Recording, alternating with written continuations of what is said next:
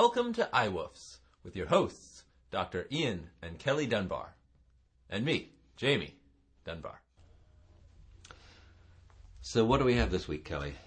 This week we're going to talk about leadership, um, hierarchies and dogs, um, alpha. Does alpha exist? You mean Who's like the boss? who's the, who's the? We know who the boss is. What's, what's Not the point? here in what's the the point studio having or a in our radio house. program about it? Yeah. No, in dogs. In dogs. In oh, dogs. that's a different matter. I Or, got or it. between the, dy- the dynamics with dogs and humans. Yeah. Okay. So um, we do have a question. Imagine that. We have a question, Jamie. All right, Question, a quick please. question from our viewer audience. Listener audience. Our puppy is very socialized. She has had a puppy training course and goes to daycare at least once a week and loves it. Our problem is that Izzy thinks she's the boss. She is getting better about responding to sit and down, but does not come when we call her unless she knows there's a treat waiting for her. One of the bad habits we're trying to break is jumping jumping on us and people. She's even improving in that area because we're telling her to sit when that happens. The two biggest concerns are her not coming when called and the jumping. What do you suggest? Additional outside training, or is this something that can be corrected with constant home training by us? Yeah, the, the, the training thing here is is really. Um, yeah, let's just train the dog to sit, to say hello, then we don't jump up. Uh, let's train the dog to come when called, train the dog to do stays. That's one thing. Th- This whole, though, people for some reason have this like quest for the cause. Like, why is the dog doing this? Well, the reason why your dog's not coming when called is you haven't yet taught her to come when called when you don't have a treat in your hand. Very basic training. So go to class, train the dog, watch our videos on Dog Style, train your dog, train your dog at home, train the dog with a trainer. That's that. The issue is Izzy thinks she's the boss. So what? Um, sounds a very sort of glib, cavalier comment, but it's not um, that comment and that flavour to training that the dog thinks she's the boss. You know, she knows it's wrong. The dog's doing it to to annoy us. That this type of attitude changes the dog-human relationship into something that's adversarial. So I think that's the big issue. Does this whole nature of the boss thing or the alpha does it does it really exist? Because in dog-human relationships, sorry, humans are the boss. We know better in most situations. We give the instructions. It's our house. It's very simple. And we're going to teach the dog to do it. We're going to teach the dog to want to do it. But the notion of the dog hierarchy and is it important to training, I think that's a, a very different question entirely. So Which I will talk about. Yeah, so where, do we, so where do we go with it? Well, I mean, Unless- you've, you've touched on something very important. I mean, I think a lot of people feel um, personally, uh, what's the word, insulted when their dog it does not listen to them. And I think there's, you know, there, there's there's a couple things there. One of them is, is the dog trained to compliance? I mean, do they, do the, does the dog even know what they want? So there's that assumption that the dog already knows, and then there's a secondary assumption that the dog knows and is now willfully disobeying in in order to to what you know put, go up the the ranks in the in the in the family. I mean, Yeah, the, it's, the, the, it's- it's the word willfully I take exception with. When we, we teach dogs, we first we have to teach because them that's the the meaning. assumption when they're saying boss. Yes. First, we have to teach dog the meaning of the word sit. Now, just because the dog knows what sit means doesn't mean to say the dog's going to do it. This is not willful disobedience. It's just when a dog's chasing a squirrel or sniffing another dog's butt and you say, Rover, sit, the dog says, I don't think so. I mean, what an inappropriate thing for you to say at the moment. That doesn't mean to say that the dog is willfully being disobedient to get your goat or to enter into a dominance sort a battle with you. He's just not doing what you want because you haven't sufficiently motivated him yet. And isn't motivation really the key to any relationship? Absolutely. Yeah, the key to any relationship is teaching the other party to want to see things well, your way you can and to motivate want lots to do ways. things We your choose to do it this way, right? I mean, you know, you can motivate through every way. When we're motivating, we have to use everything, and we mainly have to use the things which are most ma- motivating for the trainee. So, what is it that your dog really wants? That's and, and and what is it your dog really wants? It's the distraction that stops him from doing what you want. So once you use distractions as rewards, it takes care of a lot of this obedience issue. But the other issue is that the owner takes it as an insult. Oh, come on, just just get over it. You know, trust me, the dog is not out to get you here. Well, lots of people They- think their dog should listen to them simply because they are in charge and they're human. They think I, because I said so, and that is the end, the beginning and the end of motivation. And that, that sadly is the end of most relationships when you say you're going to listen to me because I said so, because in fact you didn't really say much, and what you said didn't make sense to the dog. But, but And- I'm alpha. I'm in charge. And That's then why. immediately we go downhill. And, and what do you mean you're alpha? What does that mean? I mean, I don't go into the bank and say, I'm alpha, you're beta, you're gamma. I mean, it's such a, a silly, simplistic way to look at, at any social structure, whether we're talking about dogs or people. So, you know, the, the question is really, does this alpha thing exist? Do dominance hierarchies exist? And, and, and the answer is really no and no. Well, I think there's two questions. Does it exist? And if it exists, even if it does in some way, and, and within among dogs or wolves, let's say, let's say I think this all comes from from wolves, right? This is where the the notion comes of alpha, right? It, it, it doesn't actually come from wolves, no. It comes from people's absolutely simplistic Mickey Mouse interpretation of So- wolf behavior. so there's- So, no. Wolves have hierarchies, certainly. Dogs, if they live in groups, which is seldom because most dogs live with people, but if dogs, say a pack of hounds, live together in groups and humans don't intervene, then dogs have very distinct hierarchies, linear hierarchies in males, not so linear hierarchy in females. However, that's not the social structure. It's not as simplistic as that. We get many other things. For example, male female relationships. Females have a load of female amendments to male hierarchical rule. And the number one is, I have it, you don't. And a very low ranking female, a bitch, can easily keep a bone away from a very high ranking male. Then we get into personal relationships. Let's say that Peggy loves Ken, and Ken happens to be the top dog. Well, now Peggy has a privileged status, and the other dogs won't mess with her because then they're messing with Ken. So when you actually look at the dog social structure, it's very similar, certainly as complex as, as human social structure.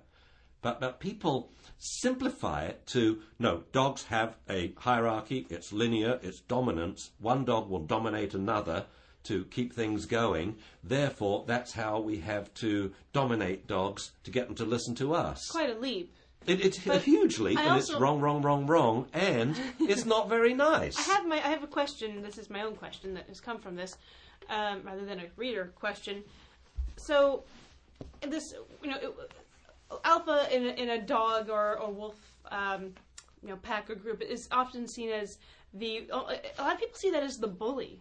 Now, in what instances does the, the leader dog or wolf really ever come up and, and bully the smaller dogs or the young, you know, the weaker dogs? Does does the alpha come over and take a bone away from somebody? Because in my many years of working with the dogs, anyway, regardless of their status, it seems like there are some basic rules of etiquette. You know, like for instance, like you know, um, just as a human example, even though humans aren't dogs, you know, just because um, Barack Obama is president at the moment doesn't mean that if he's at a state dinner, he's going to go up to someone's plate and take food off of their plate.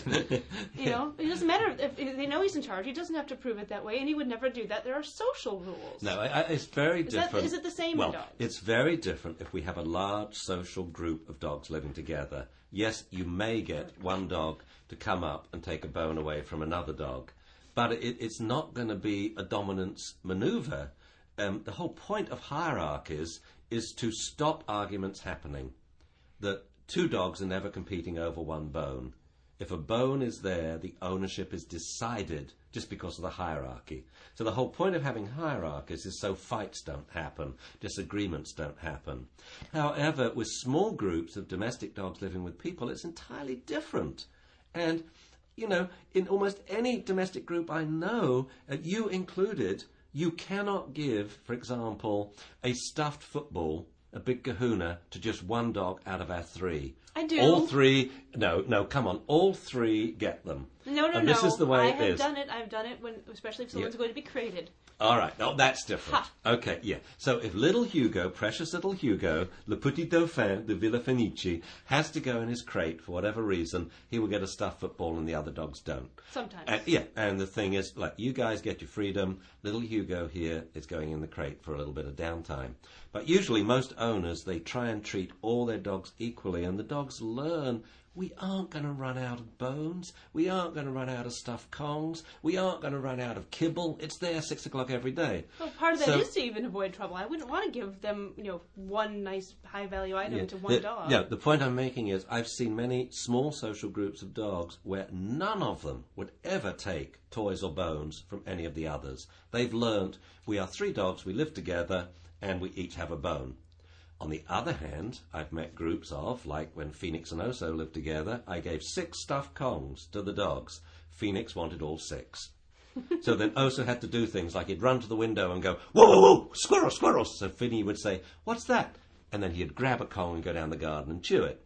So it's different, but the whole point is there's no fight, there's no argument. And this is the picture that it creates a dominance hierarchy that one dog is now saying, I want my bone. If you don't give it to me, I'll beat you up. No, that doesn't happen. It, it doesn't happen. That hierarchies, yes, we have them. Yes, they're linear with males if they live together without human intervention, but they are created developmentally. You come into the hierarchy as the T boy. You're in the male room. You are a puppy. You are an ant in the doggy social universe. Every other dog here is higher ranking to you If you're a puppy. if you're a puppy. As you get older, oh, there's other puppies coming in below you. Now you can lord it over them. And as you get really old, you suddenly find yourself, I'm the oldest dog here. Wow, I now have top dog status, like our Claude, bless his heart. I mean, no one could say Claude is a dominant, aggressive dog. Here is this this doofus who's wandering around, whoop whoop, but he is the top dog now. He is the man. He very seldom, though, rebukes the other dogs, and it's usually only if they bump into him. And so this is the huge misunderstanding. People think that the hierarchy is maintained through physical domination. It isn't and it couldn't be. If one dog tried to physically dominate a group, tried to live by the sword, that dog will die by the sword. Hierarchies are Have you seen created. that? Pardon? Have you ever seen that? I have, sadly, and it's it's very fast. And I mean, where there is a dog that's bullying everybody in a there was one instance of a dog who was very brittle. She she lived by the sword. She was very brittle. She thought she she was very growly, very bellicose, lots of fights. And one day she just disappeared. I never saw it. This was in your beagle group. Yes, but I knew um, the dogs were, you know, that, that were involved here. But you, you cannot have a dog that competes with the group.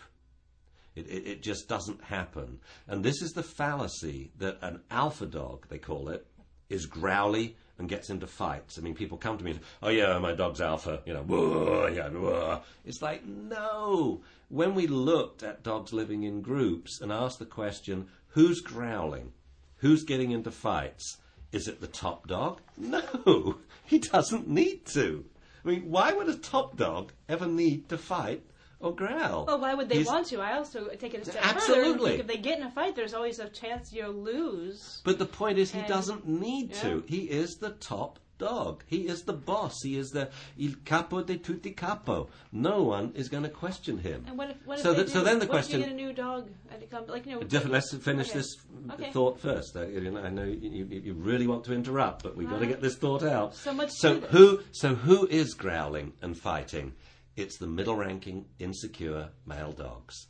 And, and this, to me, is, is the thing. People say, I have an alpha dog, he's dominant.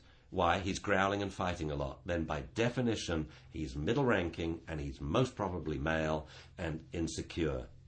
Once he gets to be older and more secure in his position as a higher ranking dog or a top dog, there's no need to growl or fight. Unless we as humans, and I think this was going to be your point, mess things up by saying, I got a great idea. Here's a group of six dogs that get along. Let's bring in an adult male dog they don't know. Yeah, now we're going to have a period of uncertainty, but this doesn't happen in the wild ever. This is so abnormal for normal dog behavior or for normal wolf behavior. You wouldn't get a singleton come and join a pack. But we as humans are doing this, and yeah, it's going to be a little unsettling. And this goes back to last week. This is one great advantage of dog parks, because now owners can practice this on a regular basis. And if they do have a good dog park dog, a dog that they can take to the dog park and he's cool, he's going to be cool because he's always meeting adult dogs that he doesn't know. And so if we do bring an adult dog into an established group or pack, yeah, it is going to mess things up and then until the dogs work out who's who and then it settles down again. And we now have, we, we know the fixed hierarchy, so we don't have arguments. And the whole point about the hierarchy is it was to prevent physical altercations, which could be so dangerous in pack living. Because in pack living, the whole point of living in a pack is every dog has a function. Every dog. The dumb dog has a function. The fearful dog has a function. See, the fearful dog lets everyone sleep at night. They sleep happily. Why? Because if anything happens, the fearful dog goes, Oh, something's happening, something's happening. Then all the other dogs can wake up. So in a pack, every dog has a function. So as a pack, we never want to harm any individual dog unless the individual dog doesn't fit into the pack. And the dogs that don't fit into the pack are the ones which are overly and overtly physically dominant and aggressive. And if they continue to do that, again, they will disappear. They cannot compete with the pack. And then, how how much of this, if any, of this uh, applies then to to hu- the human dog relationship? I mean, because again, going back to the full circle, you know, if people are, are saying I need to be in charge, I need to be the boss. I mean, you know, we do we are the leaders of our dogs. We should be Absolutely. the leaders of our Yeah. dogs. So, Yeah. do, do we take this model? Do we, you know, I, I mean, I personally think that you know we're humans, we're not dogs. I'm not going to go and do things that. No, I, I find the human analogies are always very useful, and it's like you know when when Jamie was growing up, I, at times I had to be in charge. I'm the parent. Um, I can't think of a single time when the two of us have had an argument. I think of twice when he upset me. We won't go into it. When he punched me when he was a little boy, but we have maintained control and hopefully, you know, educated and taught him without ever being physical and without ever falling out of love. And I I think that's so important, and so it is with our dogs. Yes, we're the bosses. Yes, we're in control. Yes, we're educating the dog and giving instructions. But nowhere is it written that we should grab the dog by the scruff and bite him in the back of the neck and shake him and frighten the living daylights out of him so that his entire life is a misery. This is the, the total rubbish you know, to extrapolating a little bit of misunderstood wolf behavior to dog dog behavior to then dog human relationships. Let's look at a few And of so- those those um, those wives' tales, like peeing over your dog's urine or not letting your dog eat first. Oh, you hear these things, you know? It's, it, Um, again, you see, if you take each one, it's laughable. Like a dog shouldn't go through a door before you, a dog should never stand over you, and all of this stuff. But rules are useful. And what owners want with dogs are lots of rules. Like if I say sit, you must sit. You mustn't cross the boundary without an instruction. Uh, you don't jump on the bed in the morning until I invite you up. And it doesn't matter what the rules are, though. But lots of rules are really important. And with children and with animals, I like to have lots of little meaningless rules. You know, like you can't go in this room for, for no reason. You know, for the dogs, well, there are reasons. This is the only non dog room in the house. But no, as a dog, you're not allowed in this room. And that's the rule that we debate. And that's the rule that you adhere to and I teach. Why? Then the big arguments won't happen, like whose pig's ear is this? I, I never want to have an argument like that with a big dog, where the dog thinks it's my pig's ear, and I think, oh, no, no, no, no. I have to be able to take it from you to test that a child could. So when you have lots of little rules, big problems don't happen. But you don't have to adhere to the things that they list that you've got to eat first.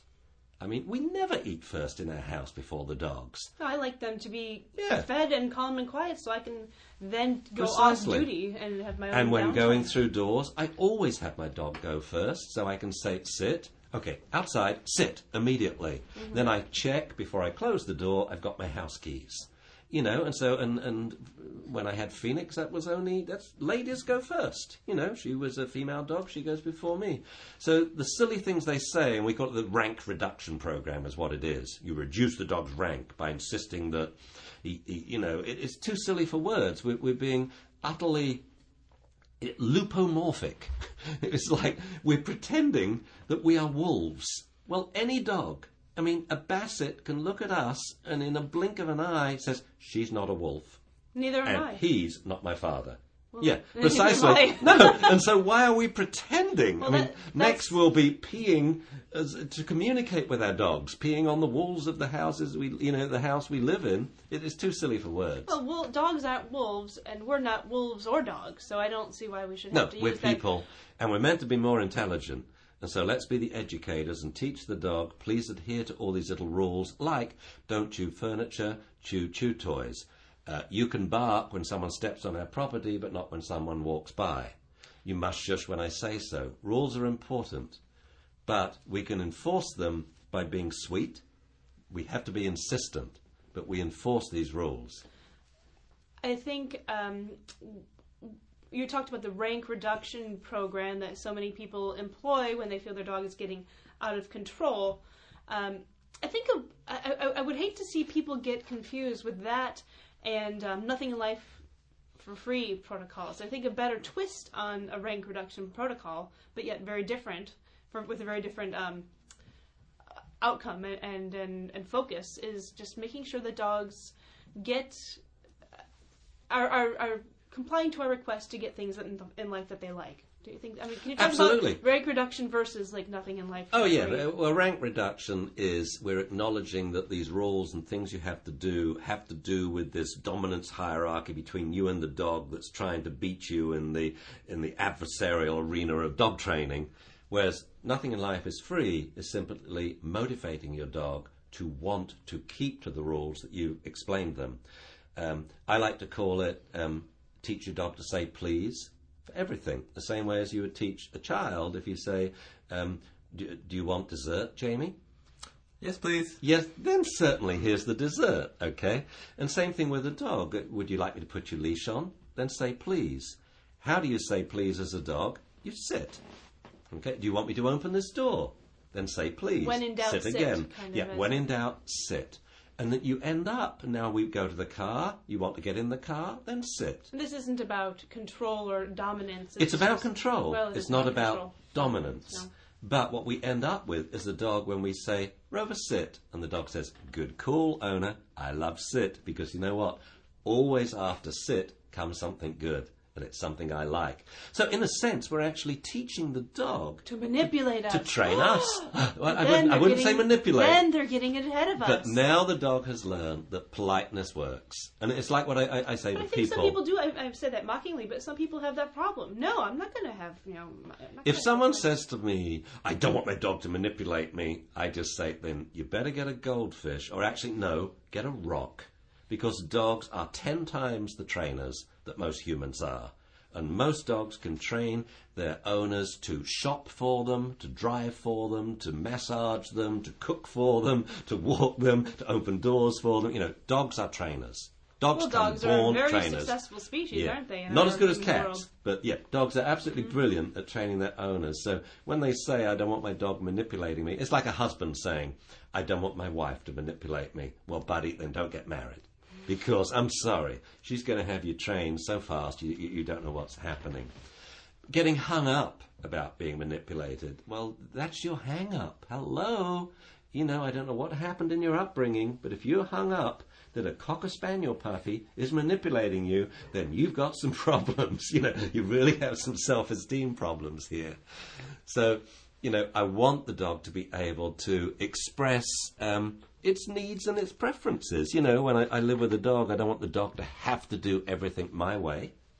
I want the dog to be able to say, you know, I'd actually like you to get this toy down and play with me now. And how does Dune do that? Dune will go and sit and look at that toy for what, two minutes, three minutes? And then do we take notice?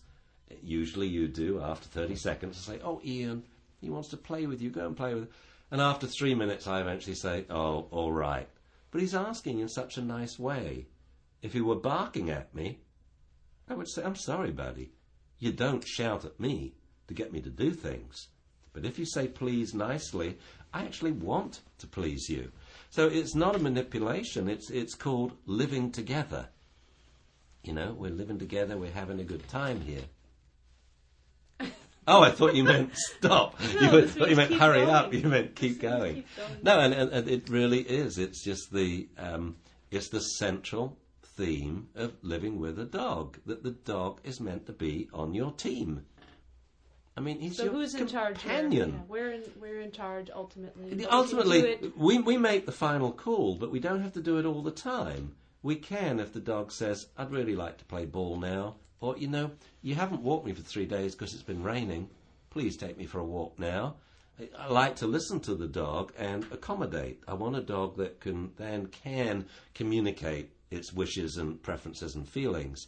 However, occasionally, if I say sit, it usually means I know better. and training is all that. about just compliance. We Yep. train them. It means Yep, and it, could be any sort of emergency could be happening. Uh, relations have come and two children are off leash, or you open the door, it's Halloween, and you've got 20 children dressed up as goblins or, or, or green turtles or something. And you've got to control your dog quickly before he gets into trouble. So sit means sit. Very occasionally, it's like we have a sticker on the fridge, a magnet, I don't know whether you've seen it, and it says, Because I'm the daddy, that's why. And very occasionally, we have to say that to the dog because I'm the human. That's why. But it's very occasionally. And if you have a good relationship, it then doesn't need to be enforced. so. Going back to the question with the cocker spaniel uh, early on, I think it's cocker spaniel, Izzy. Um, I don't know what that means. Um, so you know, so teacher train her through communicate with communication to follow through, make sure that she's trained to fluency, and that you can communicate with her, get your compliance, and you and then you are the leader. And have lots of um, roles, and then you are the boss. You are Izzy's boss. But hopefully, you are a benevolent boss that enjoys, you know, living with Izzy. Yeah, it's it's. I, I really hate this flavour on dog training that we have to be in control and dominate the dog, and it must do what we say. I really like the feel that no, we are living with a dog and we're going through life together. This is my buddy at home. This is who I walk with. This is who I talk to, and and we don't want to dominate or squish a dog like that. Very good. Thank you. Thank you, and thank you, Jamie. No problem. That's all for this episode of I iWoofs. Thank you for listening.